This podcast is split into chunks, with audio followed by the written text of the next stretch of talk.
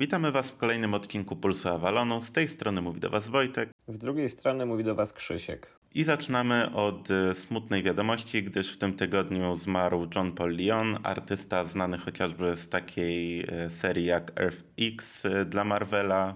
Rysował też w swojej karierze dla DC i dla mniejszych wydawnictw. Jak się okazało, artysta od 14 lat chorował na raka i niestety zmarł w tym tygodniu. Ja będę go dobrze wspominał. Niedawno czytałem jego Czytałem ilustrowaną przez niego serię z przygodami Static Shocka, e, czyli bohatera DC i naprawdę zrobił na mnie spore wrażenie i nieraz kiedy, kiedy sięgałem po jego pracę, to naprawdę podobały mi się one bardzo i zawsze jakoś żałowałem, że nie ma go więcej e, w różnych seriach. O, o tej chorobie wydaje mi się, że nigdy nie mówił wcześniej, więc e, teraz mamy już przynajmniej e, wiedzę, dlaczego e, tak rzadko go ostatnio widywaliśmy, ale tak jak mówię, zawsze, zawsze warto było przeczytać coś, co ilustrował i, i na pewno będę wracał jeszcze do jego prac. No tak, to jest smutna wiadomość, zwłaszcza jeżeli bierzemy pod uwagę to, że tego, te jego rysunki miały taki swój no, unikalny w zasadzie charakter w połączeniu z całkiem niezłymi kolorami wyglądało to interesująco. E, może nie był to jakiś styl, który ja najbardziej preferuję ze wszystkich, ale na pewno było to coś ciekawego i chętnie e, przeczytałbym jeszcze jakiś komiks, który byłby e, tak ilustrowany. No niestety e, to się już nie stanie, więc wiadomość jak najbardziej przykra. Teraz przechodzimy już do Mm, dość niespodziewanego klipu, jaki wypuścił Marvel w zeszły piątek, który zatytułował Marvel Studios Celebrates Movies. I tam na początku mamy kilkanaście scen z filmów, które już widzieliśmy na dużym ekranie, ale potem e, zaczęły się już e, zapowiedzi, a raczej tak, potwierdzenie. Ja ja tutaj jeszcze bym tak e, dodał, że strasznie pompatyczny był ten filmik. On, e, wiesz, w połączeniu z tym, e, z tym Stanem Lee, który tam mówi, że wszyscy jesteśmy jedną wielką rodziną, bardziej wywołało to u mnie jakiś śmiech niż poczucie przynależności. No ale okej, okay, może, może jestem fanem, który ma troszkę inne poczucie e, takich rzeczy, no ale tak jak mówisz, później były zapowiedzi, było już lepiej. Ja się z Tobą zgadzam, bo jak ja w ogóle zobaczyłem ten klip po raz pierwszy, to był zatytułowany trailer Eternals. E, i, i, tak i zastanawiałem się, co ja odtworzyłem tak naprawdę, ale, ale no jednak, e, tak jak mówię, e, później są już te sceny z Eternals, nie ma ich wiele. E, naprawdę nie trwa to długo i, i szkoda tak naprawdę bo film zapowiada się naprawdę fajnie. I to już nie jest tylko kwestia reżyserki, która niedawno zdobyła Oscara, ale po prostu jakoś im bliżej tego filmu, tym więcej też wiem o samych Eternals i, i naprawdę czekam na ten film i to, jak on namiesza w całym tym uniwersum. No mi się pozostaje tylko zgodzić, bo w zasadzie ten, te kilka scen e, nie dają nam e, za dużo, no ale w zasadzie każdy materiał Eternals będzie teraz cieszył i będzie w zasadzie na wagę złota, bo premiera tuż tuż, a nic nie dostawaliśmy za bardzo na ten temat, oprócz jakichś przecieków. W końcu jakiś oficjalny materiał, więc, e, więc jestem dobrze nastrojony. Mam tylko nadzieję, że takich materiałów będzie teraz coraz więcej i będą coraz częstsze. No bo generalnie chyba każdy już e, jest bardzo na ten film zahypowany, e, więc dobrze by było jakiś materiał dostać. Tak, zdecydowanie. No tam przed tymi Eternals jest jeszcze e, klip z Black Widow, jest klip z Shang-Chi, o którym mówiliśmy już Ale ostatnio. to już takich emocji nie wzbudzało. Tak, tak, zdecydowanie, bo no zobaczyć e, Angelinę Jolie, Salmę Hayek e, i resztę aktorów e, już jako Eternals to naprawdę robi spore wrażenie. Ta obsada jest no, dość pokaźna. No nie da się tego porównać do Avengers, bo tutaj jednak mamy tak naprawdę same nowe postaci, bohaterów, których do tej pory nie znaliśmy, więc też zadanie tego filmu jest nam ich dobrze przedstawić i, i, mam nadzieję, że to się uda. Mm, ale jestem dobrej myśli. Tutaj naprawdę film jest w dobrych rękach i, i pozostaje nam tylko czekać, a, a, premiera tak naprawdę już niedługo. E, tak, a po Eternalsach w zasadzie dostaliśmy e, zapowiedzi innych filmów, które to zapowiedzi generalnie składały się z e, tytułów filmów. E, No i w pierwszej kolejności myślę, że uwagę zwraca e, druga część Black Panthera, czyli Black Panther Wakanda Forever. Kiedy ja zobaczyłem tę zapowiedź, no to trochę się ucieszyłem. Generalnie sam, e, sam tytuł Wakanda Forever mówi nam o tym, jak, jak ciężar będzie rozłożony w tym filmie. W obliczu śmierci Chadwicka, Chadwicka generalnie no, trzeba jakoś historię pociągnąć w taki sposób, żeby e, zachować należne mu miejsce w uniwersum i jednocześnie zrobić dobry film bazujący e, na motywach e, około Black Pantherowych, więc myślę, że skoncentrowanie się na tej wakandzie, która została pokochana przez fanów, jest e, dobrym e, rozwiązaniem. Stąd też prezentacja tytułu tutaj e, mnie pozytywnie nastroiła, no, mimo że to jest tylko i wyłącznie tytuł. No ja nie, nie zazdroszczę Ryanowi Kuglerowi i, i reszcie członków, y, które i reszcie y, osób, które są odpowiedzialne za ten film, bo naprawdę mają przed sobą ogromne wyzwanie. Y, Jak to teraz wszystko przygotować, żeby tak y, zbalansować ten nastrój i, i to wszystko, co ich no, nagle zaskoczyło. No nie wiemy tak naprawdę, co zobaczymy w tym filmie. Tak jak mówisz, na pewno będzie ten film musiał zmierzyć się z tą śmiercią Chadwicka i, i oddać e, respekt zarówno jemu, jak i postaci, którą odgrywał, bo, bo wiemy już, że nie będzie recastingu, więc e, tutaj to wyzwanie jest naprawdę ogromne przed, e, przed twórcami. Ale tak jak w przypadku Eternals, ja, ja ufam twórcom i, i pozostaje tylko czekać na, y, na ten lipiec 2022 roku, y, bo, bo naprawdę będzie to na pewno ciekawa produkcja. Myślę też, że więcej emocji e, wzbudzał e, tytuł drugiej części Captain Marvel, która wcale nie jest nazwana Captain Marvel 2, e, tylko The Marvels. W kształt loga wplata się nie tylko e, logo Captain Marvel, ale także eska, która jest właściwa e, Miss Marvel. W moim odczuciu e, jest to lekko niezrozumiały ruch, bo jednak e, skoro ma być to kontynuacja Captain Marvel, a tak wszyscy zakładamy, e, to powinno być to po prostu pełnoprawny tytuł, może z podtytułem The Marvels. Natomiast e, w żaden sposób pewnie nie będzie to zmieniało e, odbioru filmu, bo i tak, i tak te postaci, e, czyli właśnie Miss Marvel i w domyśle też Foton miały się tam pojawić e, w tym filmie. No natomiast, natomiast e, tytuł jest jaki jest, może ich e, rola będzie, może to nam zdradza fakt, że rola w, ich rola w filmie będzie po prostu większa. Natomiast e, film przyciąga mnie głównie dlatego, że e, relacje w nim przedstawione mogą świetnie wypaść, kiedy będziemy mieć właśnie Miss Marvel, Carol Danvers i jeszcze możliwe, że Monika Rambeau, to wszystko będzie no, bardzo ciekawe generalnie. Na podstawie tych informacji, które mamy już teraz, e, można powiedzieć, że zapowiada to się wybitnie, e, przez co na to e, przez co na to bardzo czekam. Z drugiej jednak strony, ja jeszcze jestem chyba na takim etapie i chyba ten e, zachwyt po Captain Marvel pierwszej części jeszcze nie opadł mi e, w takim stopniu, e, bo ja chyba chciałbym jeszcze zobaczyć troszkę jak Carol Danvers sama sobie lata po tym kosmosie i może w moim odczuciu to jeszcze nie jest etap, żeby to wszystko łączyć. Może na początku fajnie by było, żeby wystąpiła chwilę w Miss Marvel, mm, a dopiero później zrobić z tego jakieś The Marvels.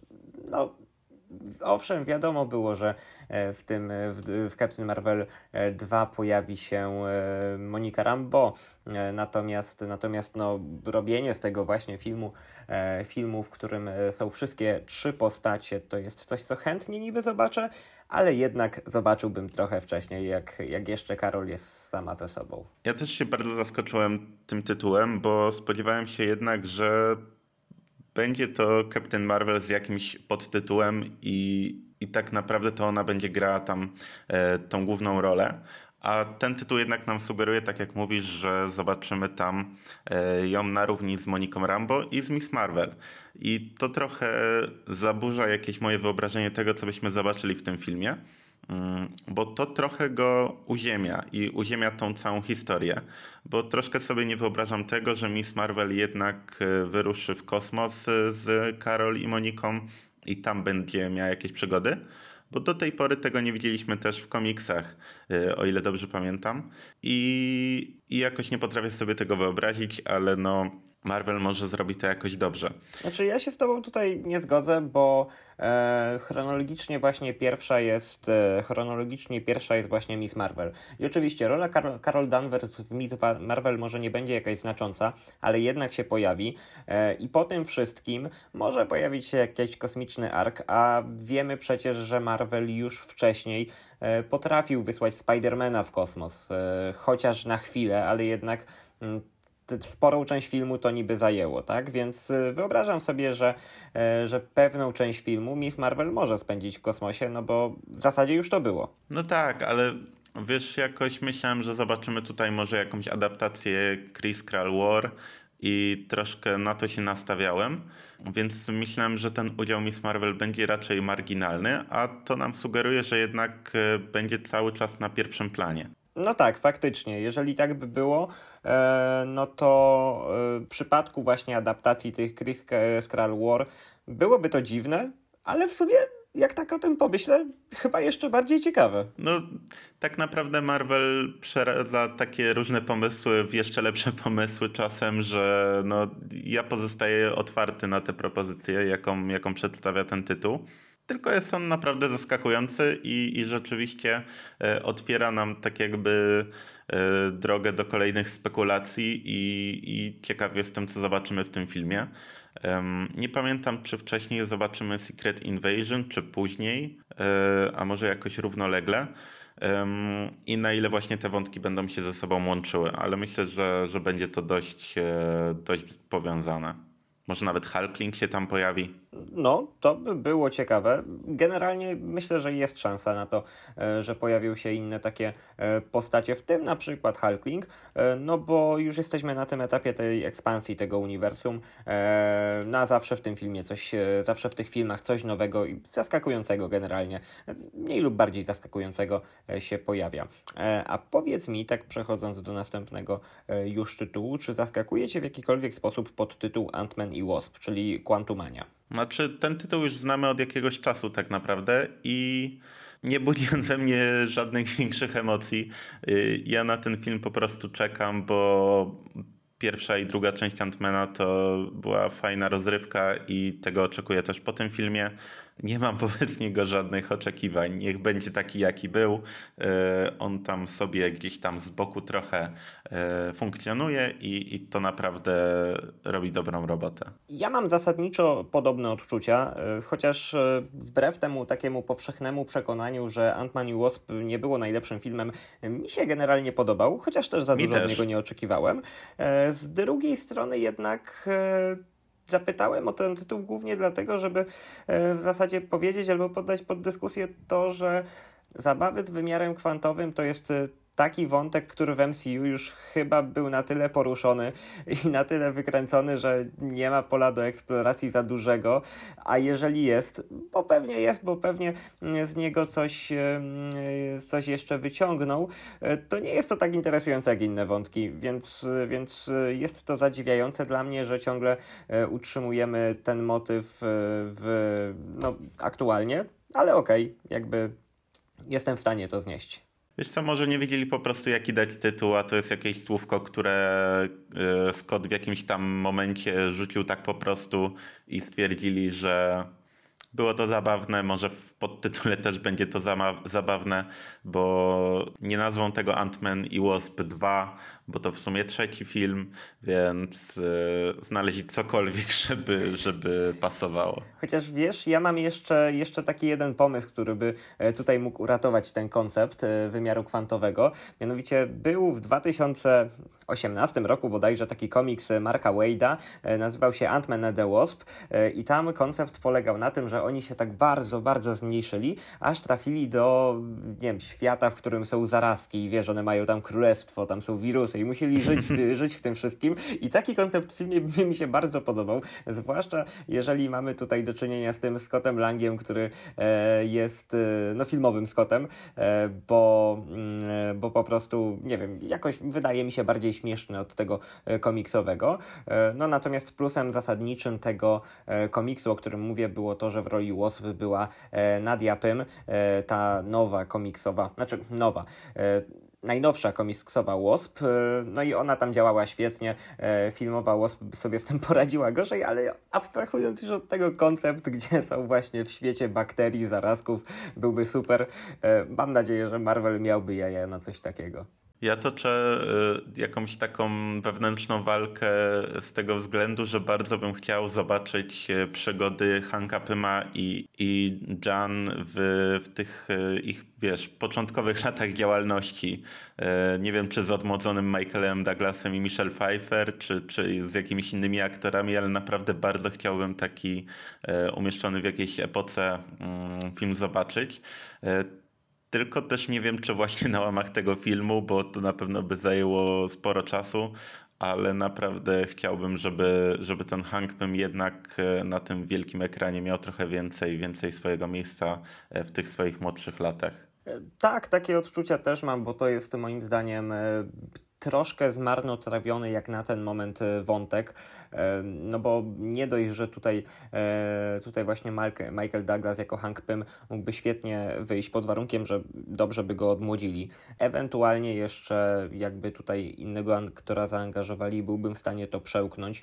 E, chyba już powoli odchodzimy od tego e, takiego trendu, że ci, ci aktorzy starsi to koniecznie muszą być ci sami. W przypadku odmładzania korzystacie z dokładnie tych samych aktorów w wersji odmłodzonej, co moim zdaniem daje większe możliwości do popisu. E, no ale po prostu. Kathleen Kennedy z e, Lucasfilms by się z tobą nie zgodziła. Nie wszyscy się muszą ze mną zgadzać, e, natomiast myślę, że chyba każdego by jednak ten Hank Pym w latach, nie wiem, tam 50., 60. zainteresował w roli Antmana, więc, więc ja, ja bym chętnie coś takiego zobaczył. No, tak, tak mi się wydaje.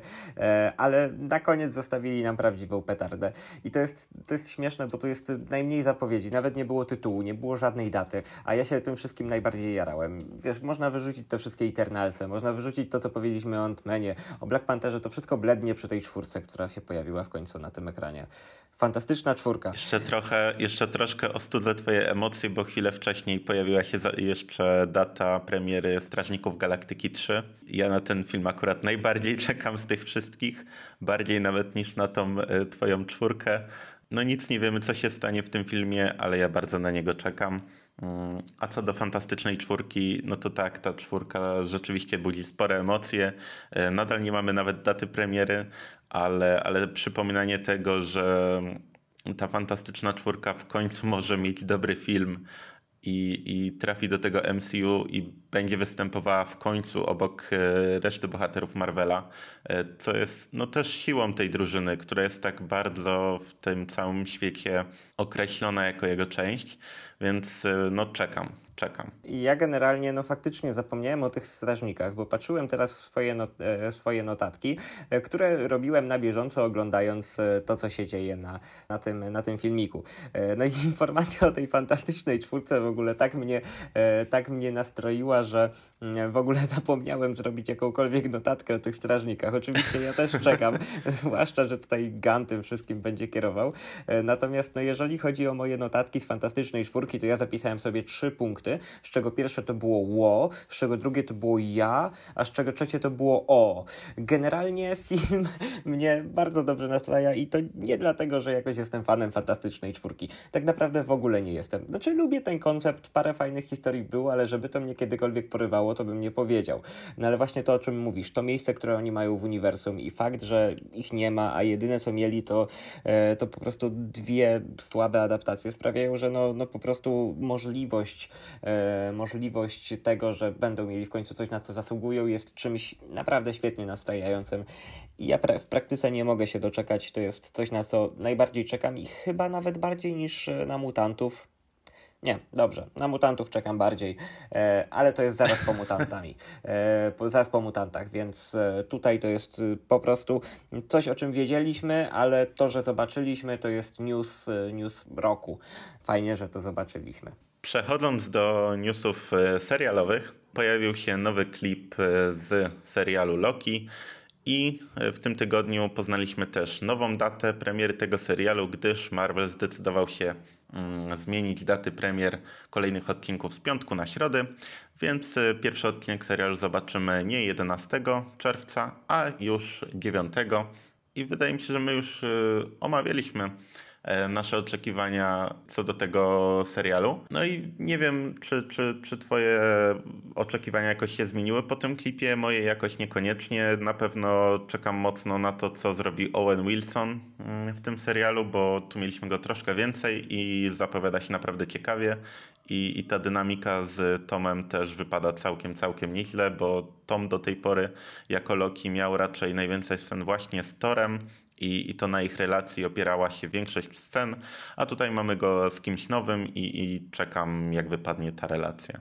Moje oczekiwania w żaden sposób po tym trailerze się nie zmieniły, e, a mój świat się nie zawalił ani też nie poprawił, dlatego że premiera będzie e, trzy dni wcześniej. E, To, że to wypadnie w środę też jakoś specjalnie mi różnicy nie robi, więc e, news przyjmuję chłodno, natomiast e, natomiast no fajnie, że fajnie, że to jest czerwiec w dalszym ciągu, e, bo, e, bo jednak mimo wszystko e, na to się czeka. Z takich serialowych informacji mamy też wiadomość o tym, że w pierwotnych planach w WandaVision miał się pojawić Doctor Strange.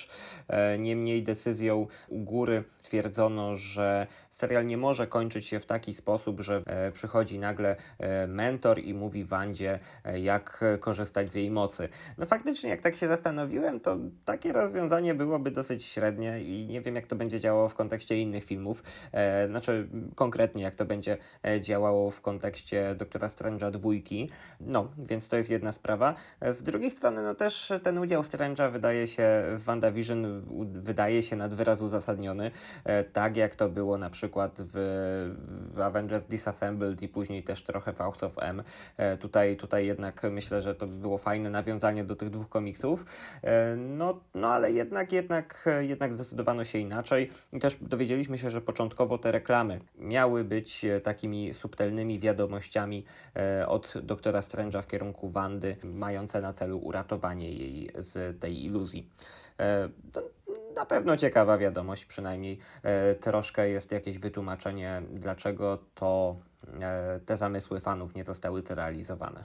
No po tej argumentacji ja jestem zadowolony, że, że ten Strange się tam nie pojawił, bo może rzeczywiście em, gdzieś ta Wanda zeszłaby na dalszy plan i wszyscy ekscytowali się, ekscytowaliby się występem Strange'a, a nie tym, co się dzieje z Wandą, bo, bo to jednak ona była w centrum tego serialu i jej relacje z Visionem i z tą magią, więc e, cieszy mnie, że jednak ten Strange ostatecznie się tam nie pojawił.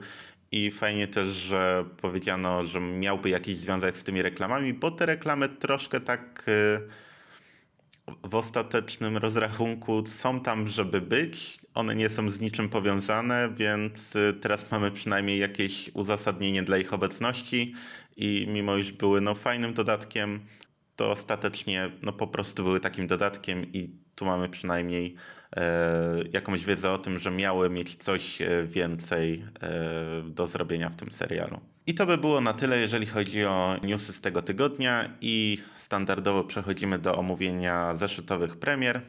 E, Myślę, że możemy zacząć od chyba największej premiery tego tygodnia. Nie powiem, że najlepszej, ale to ją e, Marvel jakoś najbardziej hypował. Chodzi tu oczywiście o pierwszy numer Heroes Reborn. Jest to miniseria, którą pisze Jason Aaron i jest to tytuł, który jest powiązany z jego serią o Avengers i poniekąd z niej wynika, choć y, tak naprawdę nie, bo śledząc na bieżąco Avengers, wiem, że nic nie zapowiada tak naprawdę tego, co widzimy w pierwszym zeszycie. I nie ma szczególnie powiązania finału 45 numeru Avengers z tym, co widzimy w pierwszym zeszycie tutaj. Poza tym, że no Aaron bardzo lubi postać Blade'a i ten Blade zarówno tam gra pierwszoplanową rolę i tutaj też jest jedyną postacią, która tak naprawdę wie, że coś się stało ze światem. No właśnie, ja tego zupełnie nie rozumiem, bo ten Blade y, już moim zdaniem w tych Avengersach jest tam całkowicie od czapy, za wyjątkiem jednego story arku, e, a tutaj to już w ogóle, to Blade to nie jest postać, o której myślisz, że wiesz, że się przebudza i, i wie, co się tak na dobrą sprawę dzieje w świecie, podczas gdy wszyscy inni nie wiedzą. E, no to tak jakby, nie wiem, w House of M zamienić właśnie Wolverina na Blade'a. Tak mi się to skojarzyło przynajmniej. E, no ale, ale po prostu dziwne to jest. Może to ma związek jakiś z tym, że jest wampirem, ale nie wiem. No ale, ale po prostu mnie, mnie też to lekko zdziwiło. No Blade jest trochę jak Bishop w Age of Apocalypse, który wie co tam się działo i no mnie to może już nawet bardziej rozbawiło niż zażenowało to, że ten Blade prowadzi narrację przez te wszystkie strony. Tak, dokładnie. I no wszystko nam wyjaśnia, dlaczego Tony Stark nie jest Iron Manem w tej nowej, alternatywnej rzeczywistości, kto jest kim, kto z kim walczy, dlaczego ten wygląda tak, a nie inaczej. No to jest taka najgorszego sortu ekspozycja. Taka... No najprostsza, tak jakby no Jason Aaron napisał ten scenariusz jak był mały i, i po prostu go wziął z szuflady to jest, Ale wiesz, on jeszcze... to jest argument, który już przy, przywoływałem przy omawianiu Avengers kiedyś. I, I to tak bardzo wygląda właśnie na taki sposób pisania. Ale wiesz, Blade jeszcze tu wygląda jak taki typowy, no jeszcze ma tą bluzę z kapturem, więc może nie, ale prawie wygląda jak taki gliniarz z filmów z lat 80. Jeszcze brakuje ma papierosa i deszczu, żeby, żeby to wszystko, żeby to wszystko wyglądało jak właśnie taki bad cop movie czy coś w tym stylu, więc, więc no tak, tak, typowo jakby Jason Aaron był mały i to pisał. No i czy ty widzisz w ogóle w tym jakiś sens? Bo to w ogóle nie jest jakkolwiek zapowiadane w serii, z której wynika. Znaczy, zapowiadane, nie zapowiadane. E, pojawia się tam wątek taki, że nie ma, e, że nie ma e, tam e, Avengersów, ale jest za to Squadron, Squadron Supreme, który jest zrobiony, zebrany przez Colsona, agenta Colsona, który w tej nowej rzeczywistości jest prezydentem Colsonem. Ja myślę, że tutaj właśnie to będzie jakieś takie powiązanie. No a faktycznie w tym ranie Arona gdzieś tutaj pojawiły się takie echa, więc ja zakładam, że po prostu ten Colson coś tam robił w cieniu tych wszystkich zeszytów Avengersowych, co doprowadziło do do takiego, a nie innego stanu rzeczy. No tutaj pojawia się Mephisto i wszyscy powinni się cieszyć, że on tu się pojawia, e, bo on też się przewijał przez całą serię Avengers do tej pory i współpracował z Coulsonem. No i to jest dość oczywiste, że to Mephisto jakoś namieszał w tej rzeczywistości i to wszystko pozmieniał tak, że... Że Mephisto nie ma już, że agent Coulson nie ma już żony przez to, ale za to jest prezydentem. tak. No jest to taki mini event, który nie budzi żadnych tak naprawdę emocji i nawet pojawienie się tych alternatywnych wersji Doktora Duma. No właśnie e, chciałem powiedzieć, że jednak Doktor Juggernaut budzi pewne emocje, tylko ja nie specjalnie wiem, czy pozytywne, czy negatywne, bo jednak to jest tak głupie, że, że jednak trochę jest w tym pozytywu, tym bardziej, że ten Doktor Juggernaut mówi o sobie w trzeciej osobie. I to jest... Okej, okay, dobra, to mnie lekko kupuje. Ale... Znaczy to jest zabawne, to, to troszkę no, sprawia, że ten kącik ust się unosi, ale gdyby to miało jakąś podbudówkę, żebym ja się naprawdę chciał dobrze bawić przy tej serii, a no nie mam żadnego powodu tak naprawdę. Aaron no, zawodzi po raz kolejny i no, aż przykro o tym mówić, bo naprawdę zanim sięgnąłem po pierwszy numer Avengers, to myślałem, że on jednak coś do tej serii wniesie nowego. Znaczy nie, no to jest 100% racji. No ogólnie cały zamysł jest na razie enigmatyczny, ale też już teraz po tym pierwszym numerze, no jedyne co to mnie właśnie, właśnie ta geneza tego stanu interesuje i to, że tam pojawia się ten Coulson. To jest, to jest coś, co najbardziej mnie z tego wszystkiego interesuje. No i tylko dlatego, że po prostu chciałbym się dowiedzieć. To nie jest jakoś e, coś, na co będę bardzo czekał. Na druga sprawa to jeszcze chciałbym zaznaczyć jedną rzecz. Jak podoba mi się ten doktor Juggernaut, to jego motywacja, że ktoś mu zabrał jego kraj, to teraz on zabierze komuś kraj, e, jest ani nie doktor Dumowa, ani nie Juggernautowa, ale okej, okay, jakby alternatywna rzeczywistość no i, tak, tak. Nie, no, było od początku wiadomo, przynajmniej z mojej perspektywy, że to nie będzie ciekawa historia i na to się zapowiada. Więc, yy, więc przynajmniej się nie zaskoczyłem. Ale możemy Wam obiecać, że mimo iż nam się to nie podoba, to kolejne numery akurat tej serii i wszystkie tajny, które będą się e, do niej pojawiały, będziemy omawiać na bieżąco w e, Pulsie, więc jeżeli ciekawi Was, co się będzie działo w kolejnych numerach, e, a nie chce Wam się na przykład czytać, albo chcecie usłyszeć naszą opinię, która miejmy nadzieję zacznie być pozytywna o tej miniserii, to czekajcie na kolejne odsłony Pulsa. Mamy też jeden inny duży event, e, przynajmniej tak zapowiadany, na pewno duży objętościowo, z tym, że nie, nie dziejący się w naszym uniwersum Marvela, ale w uniwersum Star Wars. E, event to War of the Bounty Hunters, e, zapoczątkowany w zeszycie Star Wars War of the Bounty Hunters Alpha. Event generalnie kręcący się wokół postaci Boby Fetta. Historia jest dosyć prosta i co mnie cieszy na tym etapie cieszy, bo y, może to się zmienić y, wraz z biegiem historii, y, jest umiejscowiona tak, umiejscowiona tak stricte w filmach. Jesteśmy w momencie, kiedy Boba Fett przejął zamrożonego w tym kosmicznym metalu Hanna Solo i ma dostarczyć go do Jabby. Z tym, że tutaj e, sytuacja jest taka, że e, metal się powoli e, roz, rozwala, e, trzeba to jakoś naprawić, e, no a to wiąże się z kolejnym zleceniem dla e, Boby Fetta.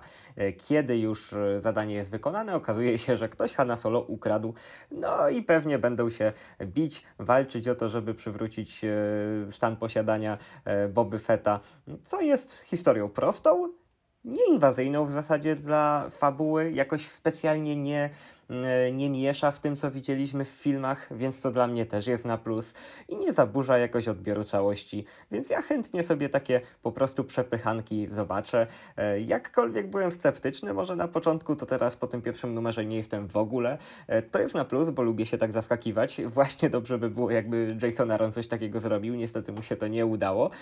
No i druga sprawa jest, jest taka, że bardzo fajnie w komiksie oddana jest ta różnorodność świata Star Star Wars e, ładnie są e, postacie przedstawione, przedstawione, zwłaszcza te należące do innych ras e, to muszę poczytać na pewno na plus. No i minusem jest to, że niestety wiemy, jak całość się skończy. Z tym, że no to chyba są bolączki aktualnie wydawanych komiksów ze Star Wars, z nowego kanonu, więc tutaj też większego zaskoczenia nie ma, że, że wiemy, jak to się skończy. Mój odbiór tego komiksu jest bardzo dobry i ja się dobrze nastroiłem na całą serię. Jestem ciekaw, jak ty to odebrałeś. Ja bardzo nie lubię tego dopisywania różnych historii do, do tych filmów i tego mamy naprawdę masę ostatnio i ja naprawdę żałuję, że nie mamy jakichś tytułów, które eksplorowałyby troszkę inne mm, inne okresy z tego uniwersum, albo chociaż gdyby przedstawiały jakieś postaci, których nie znamy.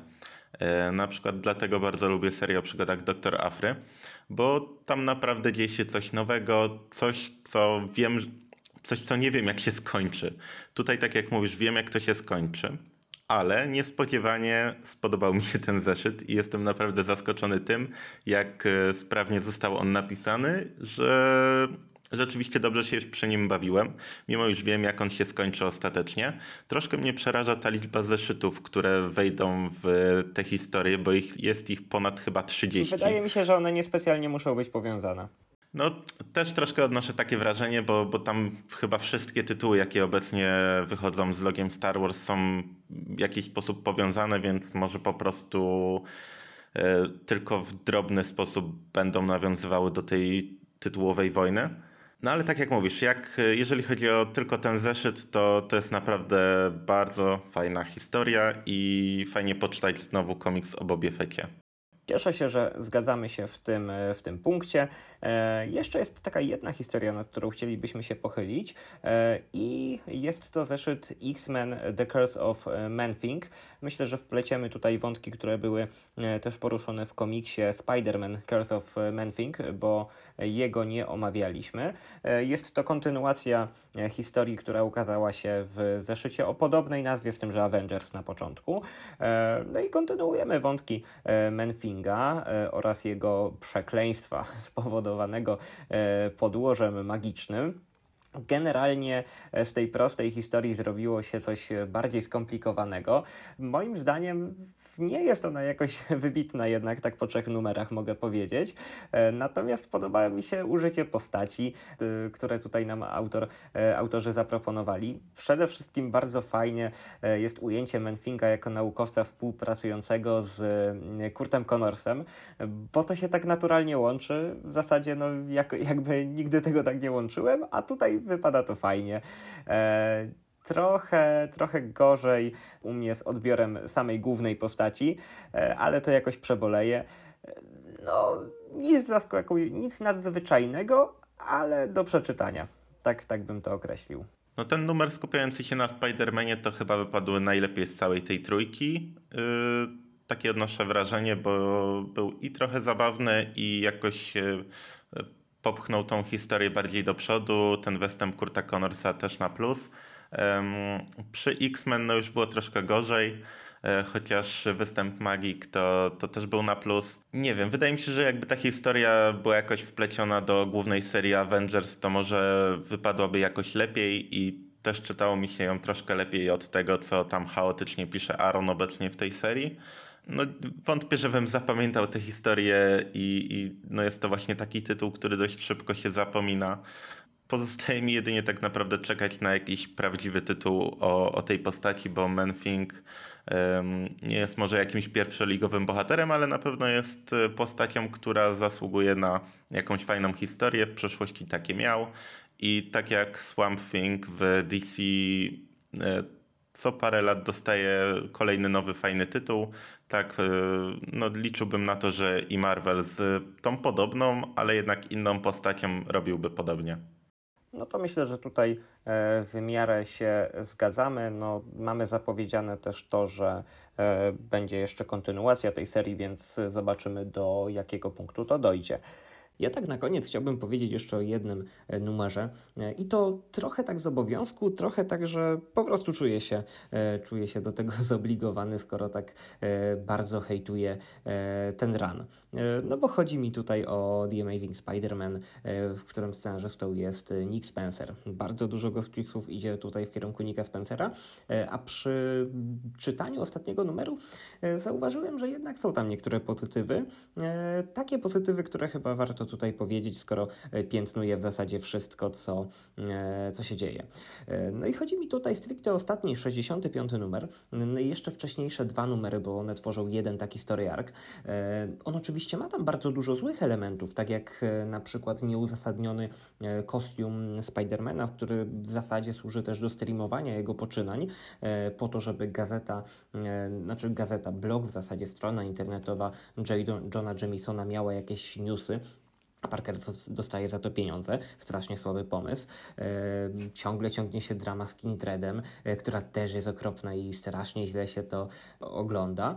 E, no i jeszcze mamy tutaj kwestię takiego zwierzątka, kosmicznego zwierzątka domowego w postaci Goga, e, który to pomysł też gdzieś jest tam wyciągnięty z jakichś starych komiksów, ale wznowiony w taki zły sposób, że to się strasznie źle czyta. no i okej, okay, i to wszystko jest obecne w tym story arku i tutaj od tego się jakby nie uwalniamy, jesteśmy do tego przyzwyczajeni ale pojawiają się parę takie, parę takich dobrych kwestii się pojawia, mm, które no po prostu całkowicie zmienia odbiór tego komiksu.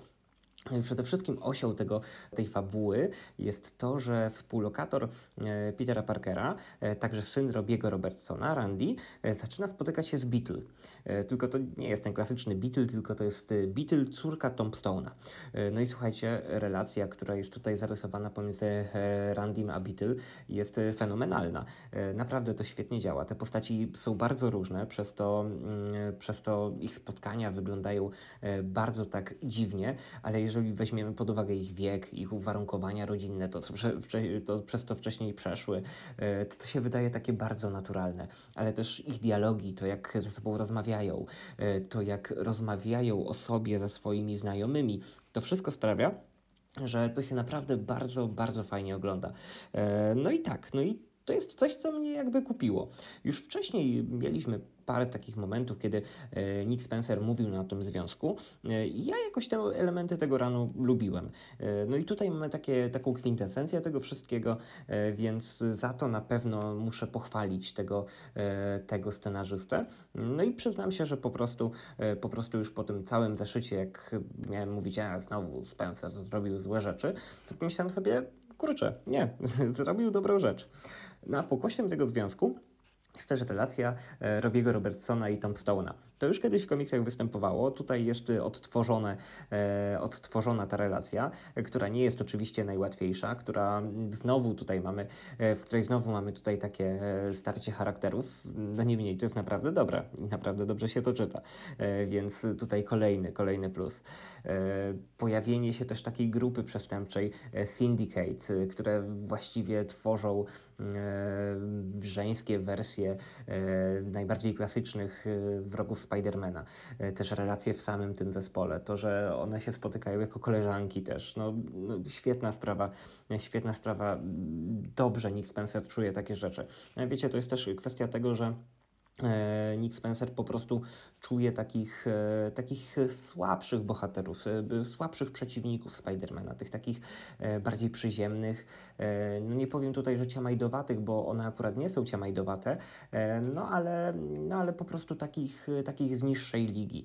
E, To też jest e, to też jest powodem, dlaczego na przykład taki bumerang jest w tej serii tak e, na wyżyny w zasadzie e, wyciągnięty. E, No i, no i tutaj naprawdę, naprawdę e, spoko.